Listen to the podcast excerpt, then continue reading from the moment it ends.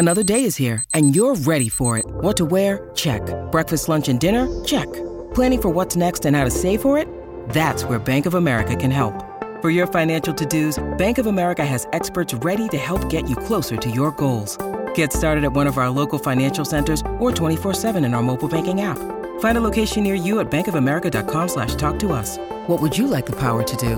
Mobile banking requires downloading the app and is only available for select devices. Message and data rates may apply. Bank of America and a member FDIC. With threats to our nation waiting around every corner, adaptability is more important than ever. When conditions change without notice, quick strategic thinking is crucial. And with obstacles consistently impending, determination is essential in overcoming them. It's this willingness, decisiveness, and resilience that sets Marines apart. With our fighting spirit, we don't just fight battles, we win them. Marines are the constant our nation counts on to fight the unknown. And through adaptable problem solving, we do just that. Learn more at marines.com.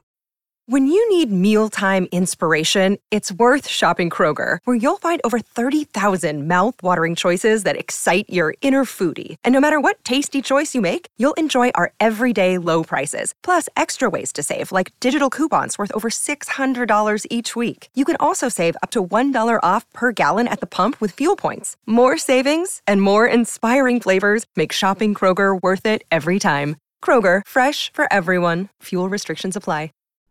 What's up, Managing Madrid podcast listeners? This is Kiyan Sobhani. What you're about to listen to or watch, depending on what platform you're consuming the content on, is two small clips put together as one clip from last night's post-game podcast that went up over on patreon.com slash managing Madrid. If you are a patron, you get two bonus shows per week. And in the case of last night, every patron got a timely post-game show up night of the game and in time for their commutes the next morning. The entire episode is one hour long. We discussed uh, Ancelotti's starting 11, Real Madrid's attempt to press, we'll put it that way, the individual step ups and the defensive mistakes, what changed at halftime, Carlo Ancelotti's halftime team talk, his post game press conference quote, quotes, alternative lineups that I think Real Madrid can put out that could help them press better. The Ancelotti Rodrygo mini scuffle, Asensio's cameo, Benzema's performance, uh, Marco Asensio, Tchouameni's absence, and a ton more. The entire episode was one hour long, so I'm, I'm definitely forgetting some things. We went into a lot of details. So if you want the full episode, go to patreon.com slash managing Madrid. Today's clip is about Camavinga and Ceballos. Small clips. I think it runs about seven minutes or something. So I just wanted to get something out there for you guys who are not patrons. And I hope you enjoy it. Thanks for listening. Thanks for tuning in. And let's go. Yeah, I mean, people often, I think, forget or it gets lost a little bit in that Champions League run last year when we think about the game changers off the bench. The two that stick out are obviously Camavinga and Rodrygo, and Lucas Vázquez to to an extent too. But Ceballos was like I went back and I just watched those for fun, you know, over the summer because it was just such an amazing thing to to relive. And that every game I was like, holy shit, I forgot Ceballos was really good in this game. Like even that Manchester City game, he came in off the bench in the extra time. They couldn't touch him. Like he was amazing. Like that kind of energy to have against. He against, played every game. He played in Yeah. Stamford Bridge. He played all all the big ones. Yep. Um, there's part of me that wonders, like, what happens if if you really want to play this high press, but you can't because the midfielders are older. What happens if you just change it, change the guys? Um, just for argument's sake, or just to to put it in theory, and, and what would it look like if you put it in practice if you know your midfield was literally just you you accelerate in some ways the the transition just put Tchouameni, Camavinga, and Fede all on the field to start, and then Modric is the guy who comes in off the bench and just helps you kill the game. You know, it's hard to bench Kroos, but maybe you could you could just you could start Kroos with those three as well and just kind of shift it around. I I just kind of, I'm, I'm curious. I'm curious to know what happens if you just go lights out ballistic all energy from from minute one and just impose your will on the game. Well, remember Ancelotti's quote from the start of the season when he talked about how like when we have Modric, Kroos, and in this case Tchouameni, it's more about control. And then when I put on Camavinga and others, Valverde, it's about it's the rock and roll, it's the chaos. Yeah. Um, and so he recognized that early in the season. And I think he liked having the chaos in the second half because you know, it was against tired legs and the game was already opening up. But maybe you do. Maybe now, since the scouting report's kind of up against us, we are in this physical, quote unquote, physical decline in January. Um, maybe now you do the inverse, and maybe now you start with the the rock and roll to start the game, and then finish it out and control the game with Kroos and Modric when legs are tired, and you can just play the ball around and and switch the field of play, make them even more tired. Yeah, it's an interesting thing to to consider, but I do wonder either way if this if this game in isolation changes things of how Carlo views certain certain elements of the game for the rest of the season. I'm not sure, but it was nice to see a, a more that second half just felt like more Real Madrid. That's the Real Madrid we know. It's just don't back down and super subs off the bench. Games if the game state completely changes and and we come back and win. I want to go back to the first half for a second uh, and connect a couple pieces together. So Tony Kroos, I, I kind of felt like Kroos and Camavinga were at times a double pivot in this game with Fede just up top. In the build-up phase, Kroos would be often the single pivot. It would change. It would change throughout. Um, but either way, Tchouameni's not here yet. Tchouameni's watching basketball in, in, in Paris, apparently. We'll talk about that later.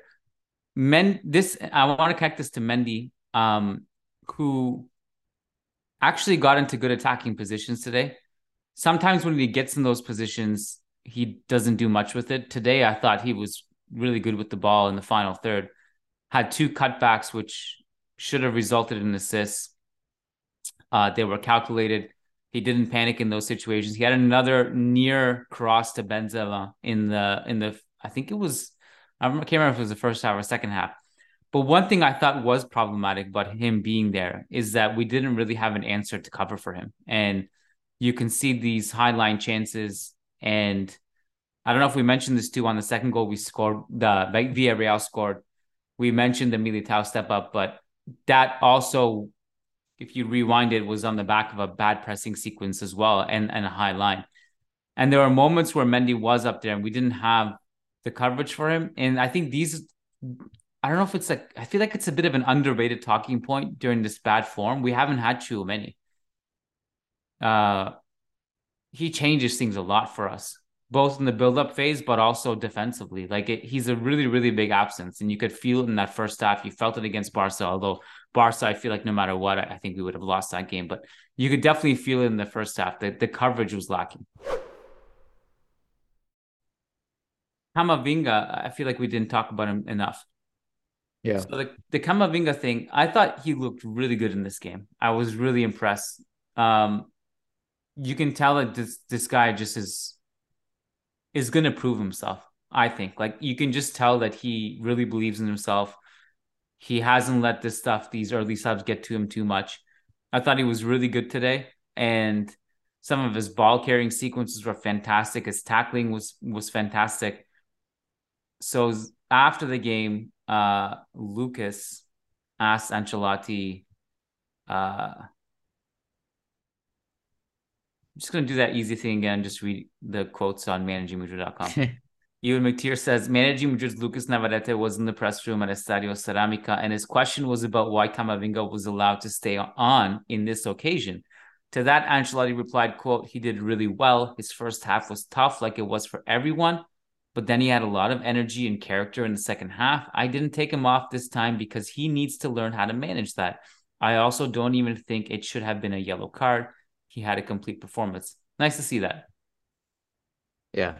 And I agree with Carlo. I think especially that second half, I loved Camavinga's performance. Um, and again, I go back to that kind of energy and bounce and dynamism of that midfield. It just felt like there was an extra like pep in their step there and uh Camavinga was a huge part of that. And I I gotta be honest, Kiyan, I think I'm liking him more and more in this deeper role. Um, and I think the difference though is that it's not like he's a pivot that when we play him in that role, or at least in this scheme tonight, it's not like he's a pivot that just holds his position and kind of has to be. Depl- he doesn't play the role like Casemiro does. Like we press, and he he can sometimes be the highest midfielder um, pressing in that position. But I like when he gets the ball from deeper positions and has space to move forward, or can kind of do his drag back and then hit a, a diagonal long ball.